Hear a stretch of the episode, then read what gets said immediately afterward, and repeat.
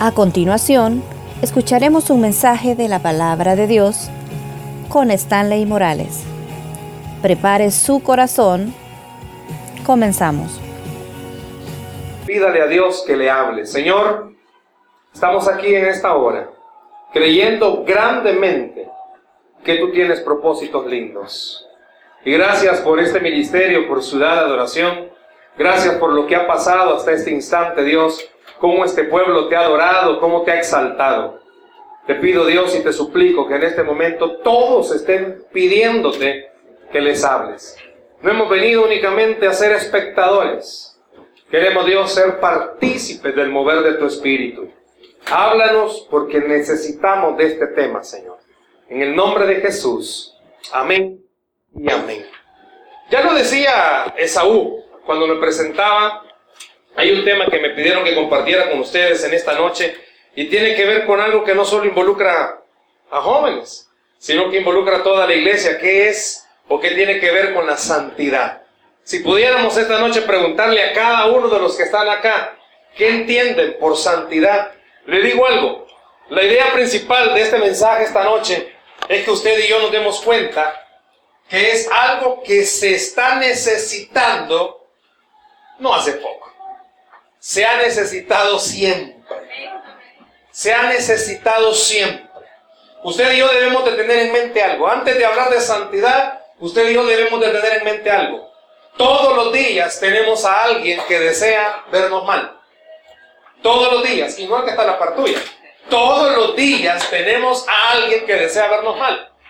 ¿Han visto ustedes algún cristiano que dé testimonio que nunca ha tenido pruebas? No. Si hasta el mismo Señor Jesús vino el enemigo a tentarle, ¿por qué? Porque su deseo, y Jesús lo dejó bien claro. Si ustedes, no sé cuánto tiempo tenga de estar en la iglesia, pero si nunca ha comprendido esta palabra, espero que esta noche la, la lleve en su corazón. El diablo vino a matar, hurtar y destruir. Jamás va a desear ver a un cristiano que se consagre al Señor. Jamás va a desear ver a un joven que aparte su vida para Dios. Jamás va a desear ver a un adulto que aparte su corazón a Dios. Si nos preguntamos qué es la santidad, el tema que me pidieron que compartiera así es, ¿qué es santidad? Y es posible tener una vida de santidad. Vaya conmigo a la Biblia, veamos, Primera de Corintios Primera de Corintios capítulo 6. Primera de Corintios capítulo 6, verso 11. Voy a pedirle que mantenga su Biblia abierta. Primera de Corintios capítulo 6, verso 11. Aunque llegase a ser proyectado en la pantalla, tenga su Biblia. Y si no anda Biblia y la anda en el teléfono, pues enciéndalo. Y si mira que está la par suya en la Biblia, ámelo. Primera de Corintios, capítulo 6, verso 11. ¿Lo tenemos? Amén. Acompáñame en la lectura, tanto en su Biblia o aquí en la pantalla, como usted quiera. Y esto erais algunos, mas ya habéis sido, ¿qué? Ya habéis sido lavados. Ya habéis sido santificados. Ya habéis sido justificados en el nombre del Señor Jesús y por el Espíritu de nuestro Dios. Usted se va a cualquier diccionario, sea a manzaburro o sea cristiano, y usted va a encontrar que santidad es una cualidad que destaca a alguien que quiere ser santo. Es una cualidad que destaca a alguien que quiere apartarse Santo es apartado, que quiere apartarse. Aunque Jesús aclaró, miren, ustedes no son de este mundo, están en este mundo, pero no son de este mundo. Y si usted quiere tener la cualidad de santidad, no es que se va a ir a un monte a apartarse de todos los demás. Quiero aclarar eso.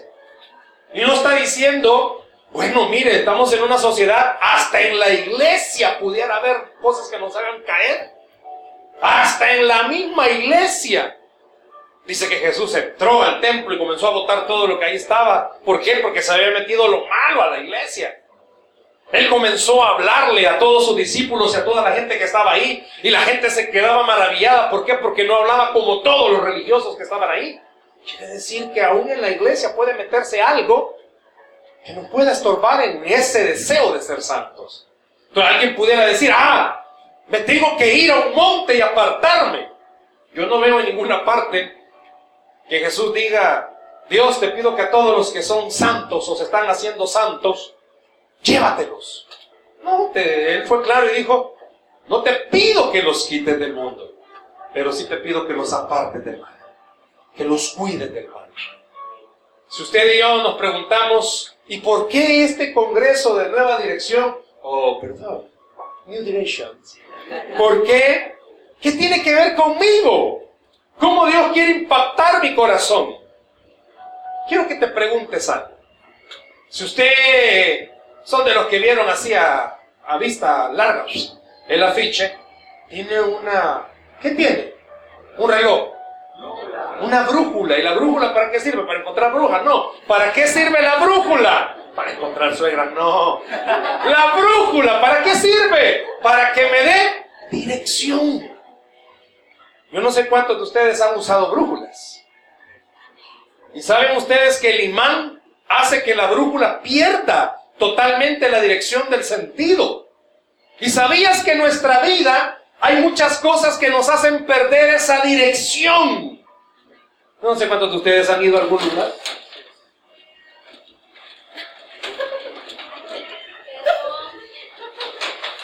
Hagan caso omiso de ese comercial. Mentira. Yo no sé cuántos de ustedes en algún momento han ido a una dirección y se han perdido.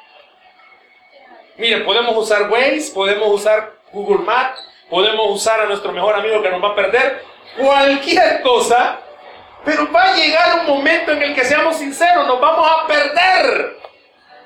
Y te digo algo, como cristianos muchos quizás andamos perdidos y ni cuenta nos hemos dado. ¿Escuchó? Andamos perdidos y ni cuenta nos hemos dado. Y eso es lo que vamos a hablar en esta noche. Dice el apóstol Pablo a la iglesia de los Corintios. Veamos un poquito el trasfondo. La iglesia de los Corintios, o Corinto era una ciudad muy cosmopolita en aquel instante y a ese lugar llegaban de... Era una, una ciudad portuaria. Era un puerto donde muchos, pero muchos llegaban. Y eso implicaba algo. Pues lógico. Usted se va dos meses a Estados Unidos y ya viene, oh, oh, pupusa, oh, ¿qué eso? Se va una semana a México, ah, pues, bueno, se fue para Semana Santa San Miguel y a Jonajonte. Ah, pues, pues ya de gente, vale, que se dio fresco. ¿Por qué? Porque usted está cerca de algo y es por demás. ¿Se le pasa? Se le pasa. Una palabra que se les ha pasado en la iglesia. No la usaban y ya comienzan a usarla.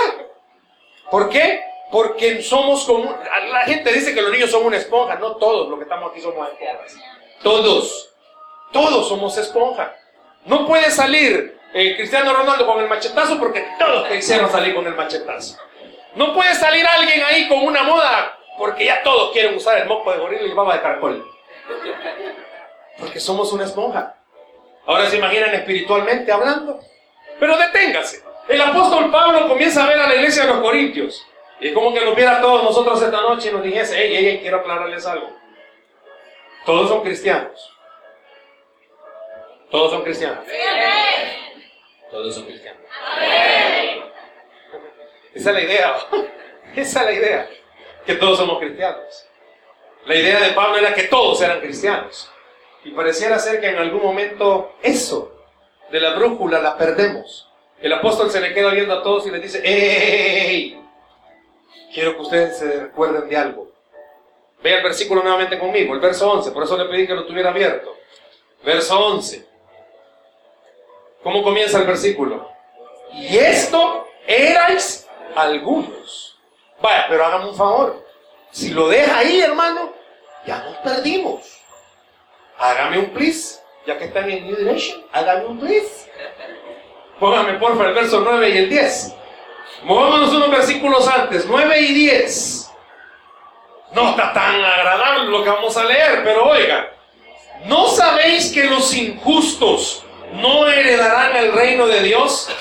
No erréis, ni los, ni los, no, pues sí, el otro, ni los, ni los, ni los, ni los, ni los, ni los ávaros, ni los borrachos, ni los maldicientes, ni los estafadores heredarán el reino de Dios.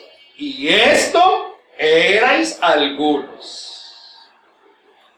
Pablo estaba viendo que la iglesia de los Corintios estaba jugando con el papel de ser cristianos. Muchos de nosotros jugamos con el papel de ser cristianos. En la iglesia somos gloria, gloria a Dios, aleluya. Astros se ven y estrellas también. Pero fuera de la iglesia somos lo que somos, papá. Somos lo que somos y la gente sabe lo que somos. La iglesia de Corinto era así. Y la iglesia actual, siglo XXI, es así. Habemos muchos que nos preocupamos por lo externo. ¿Cómo me miran? ¿Y afuera? No me importa. Y por la calle veía una creación de Dios. Señor, gracias por tu creación. Y chicos y chicas. Porque ya no es como antes que las mujeres. O ya también, si uno no puede andar en la calle porque. Todo. Sí, uno tiene que cuidarse. Uno ya no puede. ¿Verdad, Esaú? ¿Qué te hiciste? Ya no, puede, ya no puedes. Con los chicos ya no puede. Esto erais algunos de vosotros. Yo le puedo preguntar esta noche. No quiero, por favor, que levanten su mano. ¿Pero qué éramos? Alguien me puede decir, no, mi hermano, disculpe, pero aquí no hay ningún afeminado. Aquí no hay, ni, aquí no hay ninguno. Tiene razón, va, está bien. Cuando yo estaba pensando en esto, dije que capaz alguien va a decir que le estoy diciendo borracho porque la echa de vez en cuando. Capaz alguien va a decir no, pero fíjese cómo el apóstol Pablo encierra. Porque seamos honestos, esta lista que está aquí, cualquiera de los que estamos aquí esta noche puede decir, Disculpe, mi hermano, yo no me identifico en nada. Bueno, está bien. Pero vea, por favor, en el versículo 9. Ahí lo dejó encerradillo. ¿No sabéis qué los qué? ¿Y qué es un injusto? Alguien que no hace justicia. ¿Y qué es hacer justicia? El que no hace lo correcto. ¿Va? Ya no, ya nos dejó fritos. El que no hace lo correcto. ¿Cuántos de los que estamos acá? Yo muchas veces, quizás ya en alguna ocasión me he preguntado en esta iglesia, los santos jóvenes eh, varones galileos que habéis aquí esta noche, ¿qué harías vosotros? ¿Qué harían jóvenes, varones? Si una fémina, una chica, no creación de Dios tanto, viniera y les dijera o les diera una proposición indecorosa, ¿qué hiciera? Te reprendo, Satanás. ¿Qué haríamos? Vaya, pues, no seamos tan exagerados, porque quizás no pueda salir eso. Pero ¿qué hacemos con nuestras redes sociales? Hablan que somos cristianos. Yo no estoy que va a pasar publicando ahí, Dios te ama, aleluya. No, Siempre he dicho y siempre lo voy a sostener, el peor lugar para ser cristiano, ¿cuál es? La casa. Aquí no. O sea, aquí es bien fácil, aquí todos nos amamos, aquí todos nos damos la mano, nos sonreímos, aunque nos caigamos mal. no. O sea, aquí es fácil. O sea, aquí no importa. Aquí las jovencitas se saludan una a otra y. ¡Qué ridículo! Aquí no importa. Es en casa. El lugar más difícil para ser cristiano es la casa, porque ahí es donde verdaderamente se sabe la bestia que somos. Ahí es donde no hay paciencia, ahí es donde nosotros verdaderamente se ve si somos o no somos serviciales. Por eso el apóstol Pablo dijo, ¡eh! Quiero que entiendan algo. Todos los que estamos aquí esta noche, antes de venir a Cristo, a Cristo, éramos algo de lo que está ahí. Algo hacíamos. Pero él aclaró, y ahí dice la, la palabra. Erais. ¿Verdad? Si lo dice mi Biblia, no sé si la de ustedes. En el verso 11. Y esto erais. Yo le puedo preguntar esta noche, ¿usted qué era antes de venir a Cristo? ¿Qué era? ¿Cuál era su mal? ¿De qué padecía? Mejor voy a cambiar la pregunta. Aún en Cristo, ¿de qué está padeciendo usted? ¿De qué? Y estoy hablándole a todos, a los que servimos y no servimos, a los que nos congregamos siempre o los que venimos de vez en cuando. ¿En qué fallamos? ¿En qué fallamos? La gente puede ver algo externo y nos preocupamos, le aseguro algo. Cristianamente hablando, todos nos preocupamos por mostrar una cara buena, santa, agradable. Que la gente diga, wow, qué hombre de oración. Sí, pero quizás soy un gran mal pensado. ¡Wow! ¡Qué mujer de oración! Pues sí, pero tiene otro ministerio aparte de orar, chambrología. Puedo ver lo externo y preocuparme, y por eso Pablo aclaraba y decía: Mire, mire, discúlpeme, yo creo que se nos ha olvidado algo. Esto éramos, ya no tenemos por qué seguirlo siendo. Pero muchos de los que estamos acá, muchos de los que estamos acá, seguimos fallando en las mismas cosas que fallábamos antes de venir a Cristo. Y hoy peor todavía, porque hoy hasta la culpa nos anda siguiendo por todos lados. Seamos honestos, ¿cuántos de los que estamos aquí servimos nos sentimos rata? Sentimos que esta ministra de alabanza, la Paquita del barrio, a nosotros nos canta rata de dos patas. Porque acaba de pecar y usted viene aquí ahorita. Pues estoy hablando cosas fuera del siglo XXI, ¿no, iglesia? Así es. Lastimosamente así es. Y hemos caído en un círculo en el cual nos preocupamos más por el concepto que tenga la gente de nosotros y no por el concepto que Dios tenga de nosotros. Estamos más preocupados por aparentar que ante toda la iglesia somos aleluya, sin importarnos que Dios nos conoce tal cual somos. ¿Cuáles son nuestras conversaciones? Nuestras redes sociales, ¿qué hablan de nosotros? ¿Cuántas, ¿Con cuántas personas chatea usted y chatea cosas que sabe que no están bien?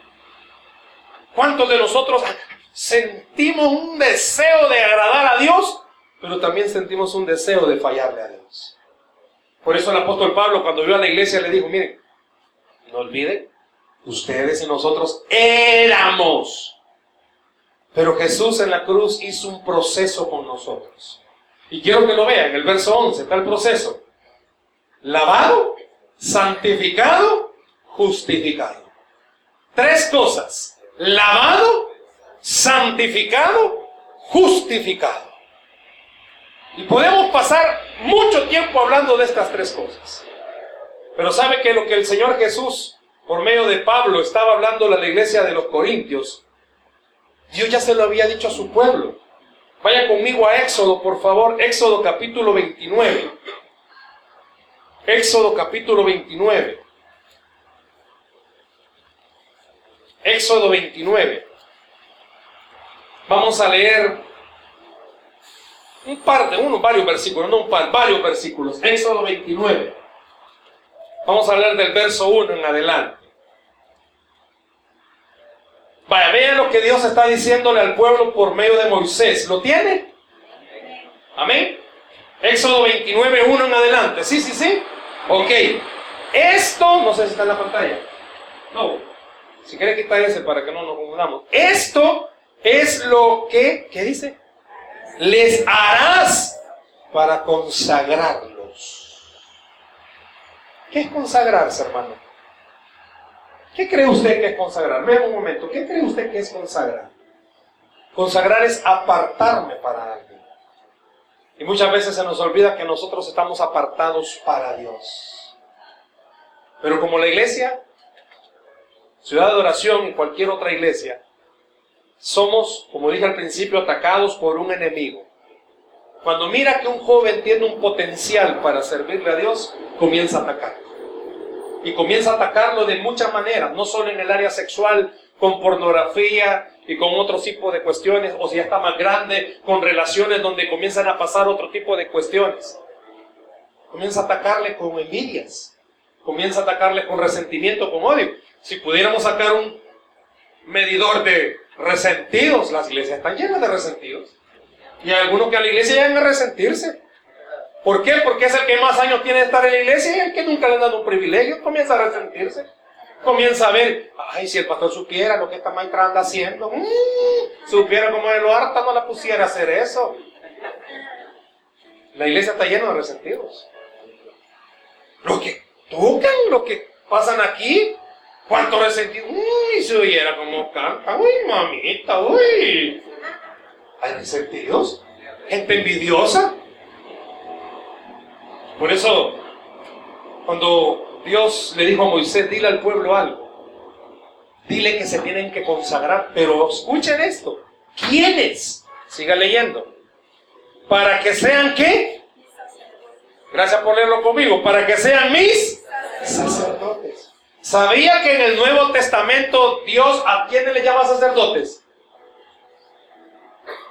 ¿A quiénes? Diga conmigo, a todos. Ah, pero dígalo fuerte, hermano, como que ya conmigo. a todos. Mira el que está a la par suya. Ya me va a ver a mí, hombre, pero mira el que está a la par suya. Dígale, tú eres. No, pero dígale, hombre. Tú eres un sacerdote. Yo no sé si lo ha leído, pero el Nuevo Testamento dice que somos sacerdotes para Dios. ¿Por qué dice eso? Porque todos debemos de entender, fuimos llamados a ministrar delante de la presencia de Dios. En el Antiguo Testamento solo los sacerdotes podían hacerlo, ahora no, ahora todos los que estamos aquí. ¿Y qué significa? Que hemos sido llamados a apartarnos para Dios. La televisión, los amigos, el lugar de trabajo, las redes sociales son cosas que usted y yo debemos de comprender. En vez de acercarnos a Dios nos aleja. Seamos honestos, ¿cuántas familias no se están desintegrando porque solo metidos en el celular pasa? Somos adictos. O sea, somos tan adictos, comemos con el teléfono. Y le aseguro que todos los que están acá van al baño ya no con el diario, van con el teléfono. Y por eso después de, salen todos tullidos ahí, todos con los pies dormidos. Por eso hasta sacaron un meme, va si le escribes, si no te contesta, no, o sea, pamado, dice. Si hasta el baño van con el teléfono, es que no te quiere hablar. Si es raro, no lo vi. Ay, yo no sé cuántos de ustedes, mis hermanitos, los han dejado en visto. Gracias, hermano, por tu sinceridad. Yo sé, viejo. Abrí tu corazón. Vamos a hacer algo esta noche. Vamos a poner una pausa. Imagínense que en este instante, en este one moment please, ah, en este momentillo, acá en esta pantalla, comenzar a Dios a pasar todo lo que cada uno de nosotros hacemos cuando nadie nos está viendo. Sin temor a equivocarme, ni uno nos escapamos. Ni uno. ¿O habrá alguien que se escape? Perdón, dice Romanos que no hay ni uno bueno. Ni uno. Ni uno, hermanos. Significa que este tema de la santidad no solo es necesario, no solamente es importante, es urgente que lo hablemos. ¿Por qué? Porque dice la misma escritura, el mismo apóstol Pablo, que en los últimos tiempos vendrán hombres amadores de sí mismos, que hablarán de la fe pero negarán la eficacia de ella. ¿Qué quiere decir Pablo con eso? Estamos entrando a un tiempo en el cual la iglesia se ha dormido. Seamos honestos, a lo malo le llaman bueno y a lo bueno le llaman malo. Hemos entrado en una época en la que la iglesia se ha vuelto tan permisiva. Porque hemos dicho, no hermano, estamos en el tiempo de la gracia, sí, pero no le hagamos una desgracia. ¿Usted cree que a Cristo no le costó ir a la cruz del Calvario? Mentalícese esto. Lo que usted y yo hagamos en esta tierra, lo pagamos en esta tierra. A mí me encantó esta frase que escuché esta semana. O lo paga usted, o le pide a Cristo que lo pague por usted. Pero alguien tiene que pagar. Usted no fue creado, yo no fui creado para darle libertad o rienda suelta a nuestros deseos. Seamos honestos, hermanos. Muchos de los que estamos acá le hemos dado rienda suelta a muchos deseos que en vez de acercarnos a Dios nos han alejado. Y el diablo se ha aprovechado y ha comenzado a meter en nuestro corazón. No, hombre, si Dios me entiende. La pregunta es, ¿y usted entiende a Dios? Si Él le dio a usted y dijo, yo quiero que te apartes para mí, que usted y yo entendamos, vale la pena apartarnos para Dios. Es importante que comprendamos cuando yo puedo ponerme límites y decir, es cierto, Pablo también lo dijo, todo lo puedo hacer, pero no todo me conviene y no todo me edifica.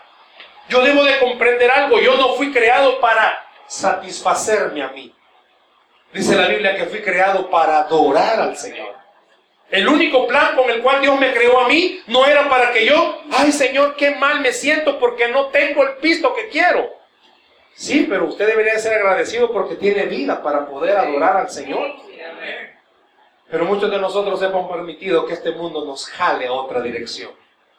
Nos lleve a otra dirección. Es que como todo el mundo lo hace. Sí, tiene razón, todo el mundo lo hace. Por eso dice, esto es lo que harán para consagrarse para mí.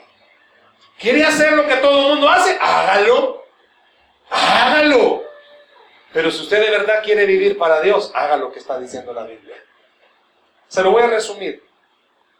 Del versículo 1 al versículo 9 habla acerca de los siguientes pasos para poder santificarnos o consagrarnos. Si comienza a leer, dice que lo primero que había que hacer era presentar un sacrificio para consagrarse a Dios. Yo le pregunto en esta noche, ¿qué sacrificio cree usted que Dios le está pidiendo a usted que haga? ¿Cuántos de los que están acá, menos celular, menos Facebook, menos WhatsApp, menos Instagram y un poco más de Dios? Seamos honestos. Va a comer, le toma foto y todo el mundo tiene que ver lo que está comiendo. Seamos honestos. Va en el bus, se toma foto. Yo en la 29. Seamos sinceros. Viene un tacuache y usted le toma foto. A punto de ser asaltado. Y ya no sigue publicando porque lo llevaron. Nuestro mundo es la red social. La red social. ¿Cuánta chica tiene que subir una foto? ¡Ay, me siento fea! Para que comience la lluvia de comentarios. No, mi amor, a ver usted porque dice que está fea. Y todavía, o sea, ay, qué hombre más abusivo. Pues si usted lo puso, pues. La red social. Tengo ganas de matarme. A mí me enseñaron que perro que ladra no muerde. Y si alguien se va a matar, no vamos a andar publicando. Tenemos. Tenemos que ser honestos. Nuestra vida está sujeta a ese animalito, que es más inteligente que usted y que yo. ¿Cuántos de ustedes sean honestos? ¿Duermen? ¿Esa es su almohada ahora? Debajo de la almohadita. No sé cuánto adolescente habrá acá que todavía vive con sus papás su papá cree que usted está dormido chateando 12 de la noche. Claro, usted me va a decir, hermano, usted revíseme, yo no hablo nada malo. Tiene toda la razón. Puede ser que usted no hable nada malo. Pero dice que, pues sí, que el que entre la mierda algo se le pega.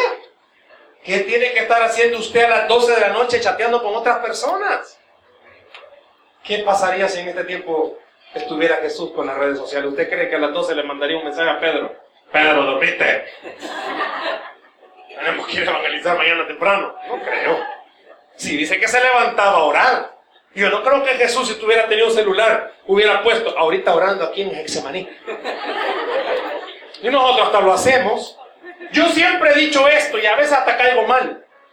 Todos aquellos que suben oraciones al Facebook, pásenme el Facebook de Dios porque yo no lo tengo.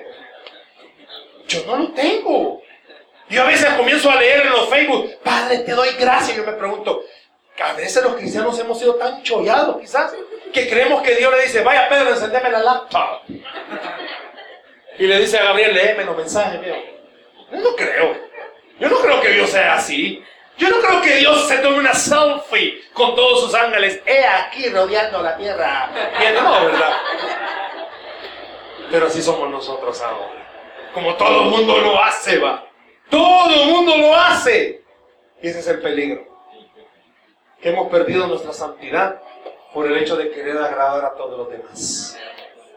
Usted ya no entiende que santidad es apartarse para Dios. No hay que mandar todo el día. Eso no es santidad. O sea, eso no es santidad que usted va a llegar a la casa y va a comer y No vas a comer, hijo. Orando. Eso no es santidad. Santidad no es que usted le va a hacer a alguien algo y usted. Pégame esta. Pégame esta. Eso no es santidad. O sea, santidad no es que va a venir alguien y lo va a molestar y. Te perdono en el amor de Cristo. No. Eso no es santidad. Eso es llamar la atención. Que la gente diga, wow, qué espiritual el hermano. ¡Uy, santo Dios, ayúdame! Eso no es espiritual, hermano. Dice que santidad es apartarse para Dios. Y perdón si voy a decir algo que voy a meter las extremidades. Pero si anda en una relación de noviazgo, que veo varios jóvenes, en la cual pasas más tiempo abrazado que hablando, preguntarte si Dios se agrada en eso. Si la Biblia dice que hay que amarnos los unos a los otros, hermanos. Yo siempre cuando me preguntan los jóvenes, mire, ¿usted cree que mi relación de noviazgo es buena? Pregunta clara y sencilla. ¿Tu relación de noviazgo te ayuda a crecer espiritualmente o te ha hecho que hagas cosas que desagradan a Dios? Simple y sencillo para que entendas. Es que cuando nos casemos, así dicen todos, los gallinas que comen huevo que le el pico, mío. Así decía mi abuela. Me explico. Como dicen, capish. Hemos cambiado la santidad de Dios por el concepto que todo el mundo tiene. ¿Sí? Hemos cambiado, hermanos. Y santidad no es que la gente diga, wow, este hombre sí sabe palabras. Y el diablo también sabe palabras y no es santo. ¡Wow! Este, ¿cómo pasa en la iglesia? Si también el diablo pasa en la iglesia. Eso no es santidad. Así no dice aquí que sea santidad. Dice que para, para consagrarse había que presentar un sacrificio. Cristo fue el sacrificio por nosotros. Amén. Pero usted también tiene que sacrificar algo, amigo. Pregúntese qué tiene que sacrificar. Al hermano Maluma, deje de oír al hermano Maluma. Deje de adorar al Señor despacito. Deje de hacerlo. Hermana, yo veo varias hermanas acá. Deje de ver novelas. Es que Moisés.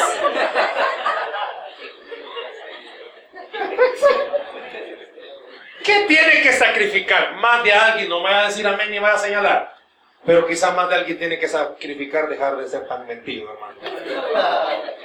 Por Dios, usted quiere estar enterado de todo. ¡Ah! ¡Ah!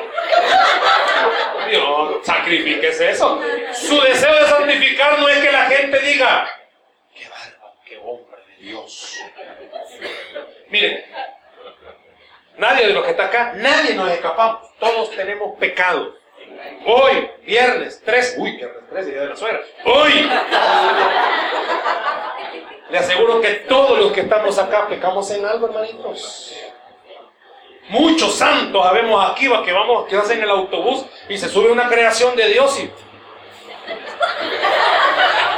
lucha, todos trabados.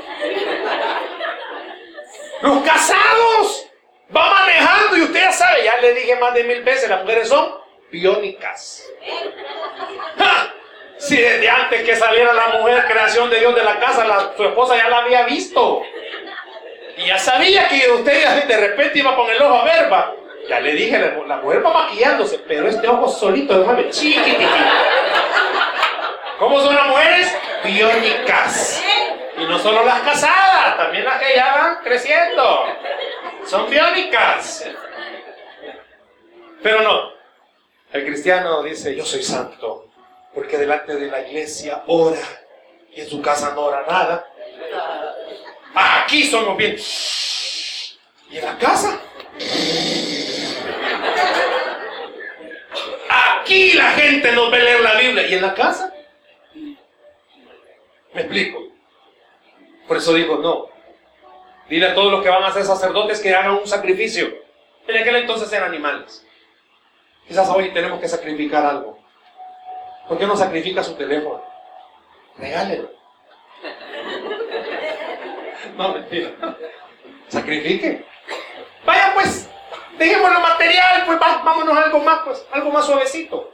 Sacrifique su orgullo, mijo.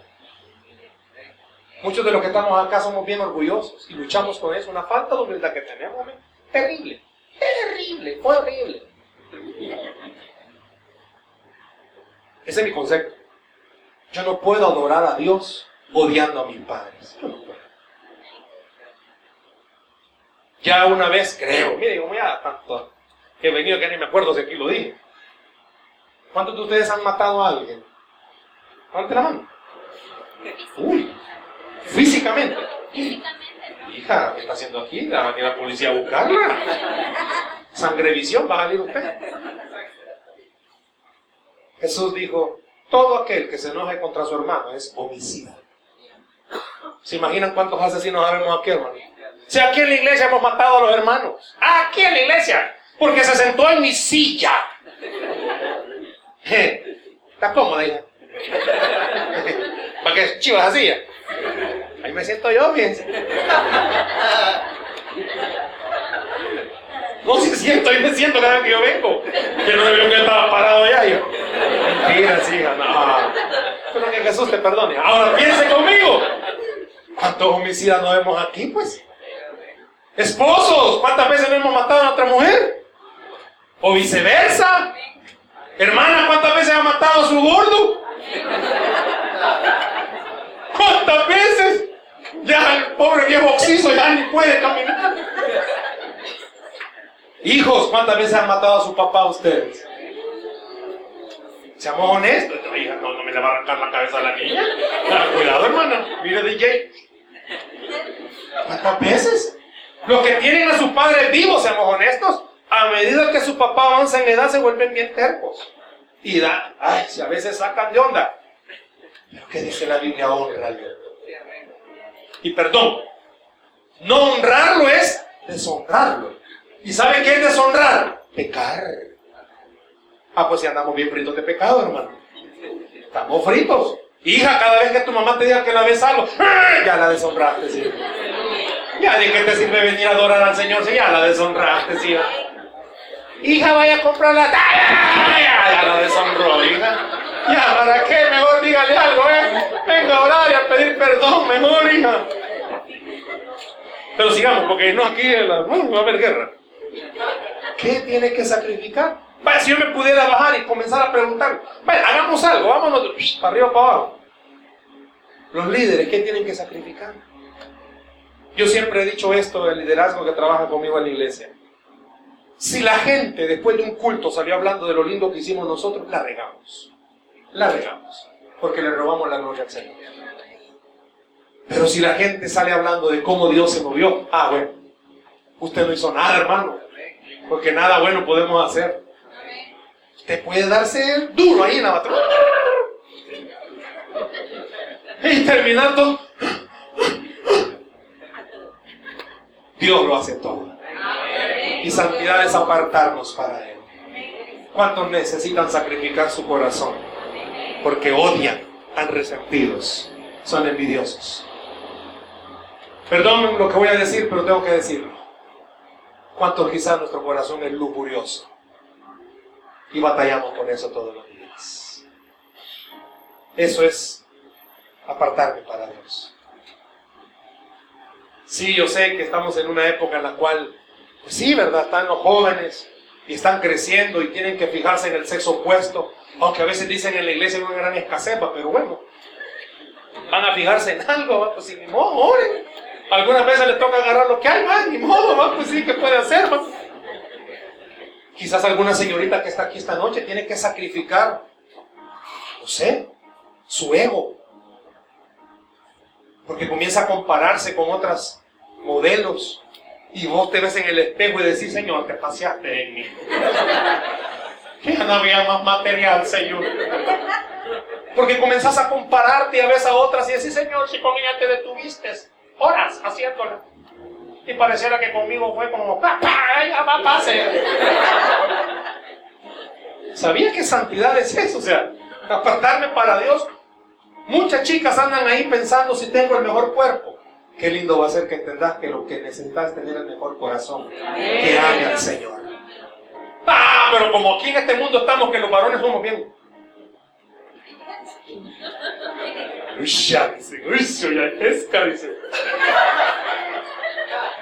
Eso no es santidad, joven. Qué lindo va a ser que una chica te conozca a vos como alguien que no se fija en el cuerpo, El cuerpo se va desgastando, dice la Biblia, pero que el espíritu se va fortaleciendo. Hay que sacrificar. ¿Qué va a sacrificar? Yo no sé. Ese es algo que usted y Dios lo sabe. ¿Qué tiene que sacrificar? ¿Malas palabras? ¿Malos pensamientos? ¿Mal corazón? El hermano que está a la par tiene una necesidad y usted puede, hermano, en mal momento me agarró. En mal momento, ay, mejor te hubiera sido, dice la Biblia, ni encontrártelo. Porque teniendo no le das. ¿Qué tiene que sacrificar? Pero más adelante se sigue leyendo en el capítulo 29 de Éxodo, dice que después de sacrificar tenían que hacer algo. Debían lavarse con agua. Yo no sé si usted lo recuerda conmigo, pero en Corintios dice que el Señor Jesús hizo algo, nos lavó, nos santificó y nos justificó. En el Antiguo Testamento los sacerdotes tenían que lavarse. Usted y yo estamos lavados por Cristo, amén. Pero también debemos que entender algo, hermanos. Juguemos. Y después de jugar, ¿qué, ¿qué pasa? Nos ensuciamos. Y andamos en este mundo y nos ensuciamos. No podemos evitarlo. Usted y yo no podemos evitarlo, no podemos molestar con alguien. Y es cierto, no podemos resentir con alguien, es cierto. Me decían unos hermanos hoy en la mañana, yo no entiendo, me dicen, si va a haber algún día en el que yo no me pelee con mi esposa. Aquellos que están próximos a casarse, ¿sabes? Habrá algún día que los esposos no se peleen. Vaya, los que ya están casados y cansados, vaya. Habrá algún día que los esposos no se vayan a pelear. Todos los días. Porque estamos casados dos personas distintas. Es lógico. Si al hombre le gustan los huevos revueltos y ella huevo picado. O sea, si a él le gusta la carne asada y a ella solo le gusta el pollo. Es que vos plumas que cache. Va a haber pleito hasta por todo. Entonces quiere decir que diariamente tenemos que lavarnos.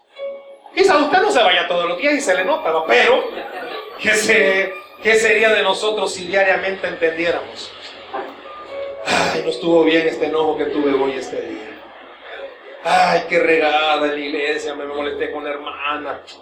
Ay, pero no para que la gente diga, ay, qué buen corazón. No, mire, perdón lo que voy a decir, perdón. Que al final que no le importe a usted el buen concepto o mal concepto que tenga la gente de usted. Que su interés es que Dios sepa quién es usted. Dice la Biblia que si usted y yo estamos en paz con Dios, hasta con nuestros enemigos nos va a hacer estar en paz. Quiere decir que es mejor estar bien con Dios. Pero muchos de los que estamos acá queremos estar bien con el hermanito, no con Dios. Lávese, hermano. Lávese todos los días. Venga en oración. Dígale al Señor todos los días, la regué. Vi lo que no tenía que ver. ¿A cuántos esposos están aquí? Los cacharon. Pasando carnalidad. Hasta le agarró. Seamos honestos. Jóvenes. Pues te encerrado en tu cuarto y según tu mamá, porque algunos son tan charapanes, se encierran en otras cosas y ponen alabanza los desgraciados. Y la mamá solo se, ay Señor, te alabo, mi hija te está adorando. Mm. ¿Me explico? Para que estas cosas no pasen aquí. A ver, pero pónganse a pensar conmigo. ¿Tiene que lavarse? Yo sí tengo que lavarme. Yo tengo que lavarme todos los días. Si cuando voy manejando, hermanos. ¿Usted qué cree? Cuando se me atraviesa alguien, te bendigo. Ay, Dios. Uy, si a veces la pata quiere meterse allá sola. Si alguna vez voy a algún lugar y de repente está alguna música toda. ¿Usted qué cree que voy a.? Oh, Satanás te reprenda. Ah, sí, puede ser que hasta la patita comience. Sí, puede ser. Puede ser que yo vaya caminando, vaya manejando y de repente venga una creación de Dios. No crea que yo me agacho. ¡Oh, Señor, qué nada! Puede ser que en algún momento. Puede ser. Me tengo que lavar. Algo me pasa en la casa. ¿Usted qué cree que.? Ay, ya no pasa nada. Uy, ya no. Se estoy volando en Maya. Si su carne es una carne, que hay, hermano? Algunos pecamos más que otros. Tenemos que lavarnos todos los días. Yo no sé si usted tiene que lavarse. Yo sí tengo que lavarme todos los días. Pero avancemos, porque el tiempo apremia tengo hambre. Vea bien. No solamente tiene que sacrificar. Va a haber comida. No, no solo. Ah, pues sacrifiquemos comida. pues. No solo tiene que sacrificarse, tiene que lavarse. Pero después de lavarse, ¿qué tiene que hacer? Dice que el sacerdote tenía que cambiarse de ropa. ¿Y usted, hermano? No está diciendo, y por favor, porque muchos de los que estamos acá venimos al culto y nos ponemos una ropa. Y salimos del culto nos la quitamos. No. Usted y yo debemos de recordar algo. Ya no somos los mismos que éramos. Si de verdad tenemos a Cristo. ¿Puede ver la gente a Cristo en usted? No por la gran Biblia que podamos andar. No por nuestro lenguaje, porque el léxico es cristiano y todo el mundo usa el mismo léxico. No, por sus actos, su testimonio. La gente puede ver que usted es cristiano. Oh, hermano, cuánto necesitamos apartarnos para Dios. Lo que trabajamos. Mire, puede ser que a la par tengamos a Satán de compañero. Su testimonio es importante. Su testimonio. Puede ser que usted tenga de vecinos, ay, unos vecinos tan locos, que honestamente es justificable que usted quiera meterle una bomba y que reviente. Tiene toda la razón. Ay, pero acuérdese de algo, usted ha sido apartado para Dios. Yo no sé a cuántos aquí me les han hecho una mala jugada y lo normal y natural es vengarse. Es justificable. La gente lo va a entender. Pero Dios no. Porque usted está apartado para Dios. ¿Y qué? Voy a dejar que me... No, Dios dice que Él se va a vengar. Dejen que Dios pelee por usted sus batallas. Hay que apartarnos para Dios. ¿Qué es santificarse? Apartarme para Dios. En mi matrimonio, apartarme para Dios.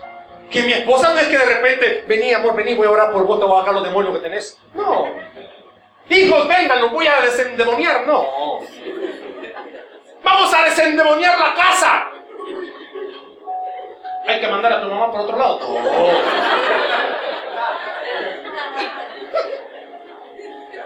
Estoy hablando de eso. Podemos seguir siendo los mismos, hermanos. Podemos seguir comiendo lo mismo. Nos puede seguir gustando el fútbol. Podemos seguir peleando si fue penalti o no fue penalti. Podemos seguir chorando. Podemos seguir haciendo muchas cosas. Pero tenemos que recordar que he sido apartado para Dios. Pablo lo dijo. Ya no vivo yo. Más Cristo vive en mí. ¿La gente nota eso en usted? ¿En tu servicio? ¿La gente nota que usted lo hace para que vean a Cristo y no a usted? Yo no sé si aquí en esta iglesia eligen al servidor del mes.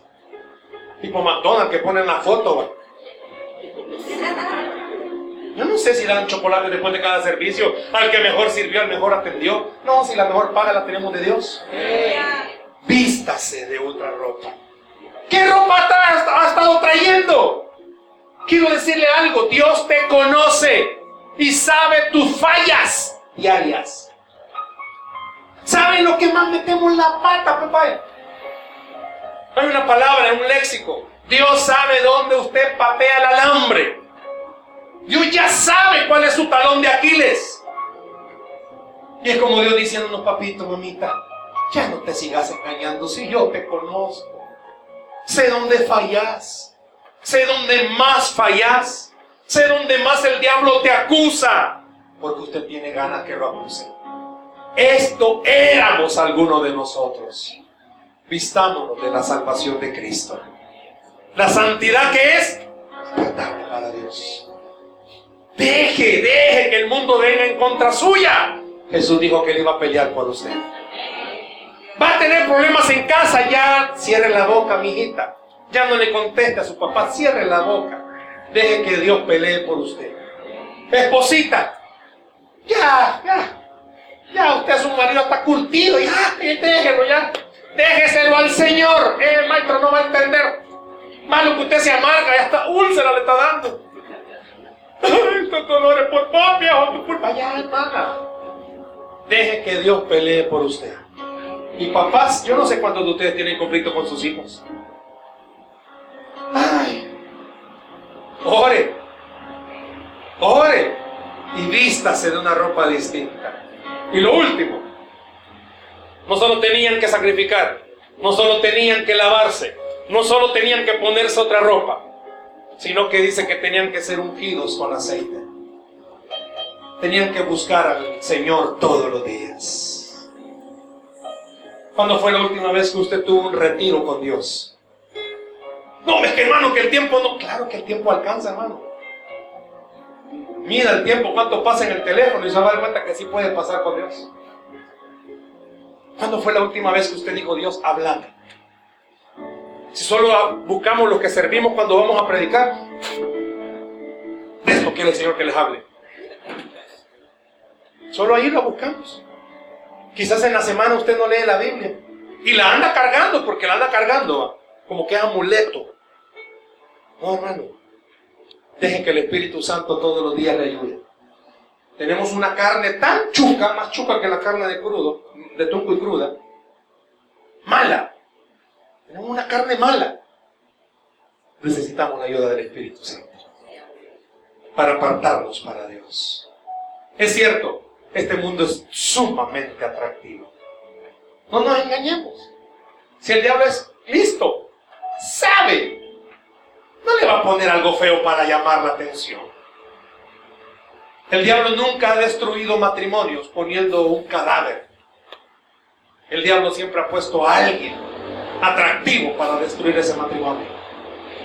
El diablo no le pone a los jóvenes cosas feas, no, le pone cosas bonitas para que se pierdan. Y en la iglesia el diablo pone cosas atractivas. Aquí no te quieren. Aquí no te toman en cuenta. Aquí ven, tu voz y voto no vale. Vete a otro lado. Somos bien fáciles de caer. Santidad es apartarme para Dios. Le puedo hacer una pregunta. ¿Qué era usted antes de venir a Cristo? ¿Qué soy yo ahora? ¿En qué ha estado fallándole a Dios? ¿En qué? ¿Tenemos doble vida? ¿Cristiana y no cristiana? Usted de la secreta. Si ni su familia sabe que es cristiano. Dudan de su cristianismo. ¿Qué fue lo último que usted hizo para desagradar a Dios? Yo quiero decirle en esta noche, Qué lindo que tenemos a un Dios de gracia y misericordia. Que Dios le está diciendo en esta noche, venid, pongámonos a cuentas. Arreglemos este volado. ¿Y sabe qué es lo lindo? Que Jesús ya lo hizo todo. Lo lavó, lo justificó y lo santificó. Jesús ya lo hizo todo. ¿Qué tengo que hacer yo entonces? ¿Se puede vivir una vida en santidad? Sí. Acepte la vida que Cristo le da. Simple y sencillo. ¿Qué tengo que hacer, hermano? Buscar a Dios todos los días. Usted no tiene que hacer nada más. Jesús ya hizo todo lo que dice ahí. Ella se sacrificó por usted y por mí. Pero es que me cuesta. Pues sí, porque lo hacen sus fuerzas. Deje que Dios pelee por usted. Es que ya lo intenté miles de veces. Pruebe a Cristo. Y se va a dar cuenta que sí puede y que no está solo. Jesús dijo, estaré con vosotros todos los días hasta el fin. ¿Qué es santidad? Apartarme para Dios. ¿Por qué no nos apartamos para Dios esta noche? Que tu vida tome una dirección distinta. Dice la Biblia que al que cree, todo le es posible. Denle un aplauso al Señor, por favor, en esta noche.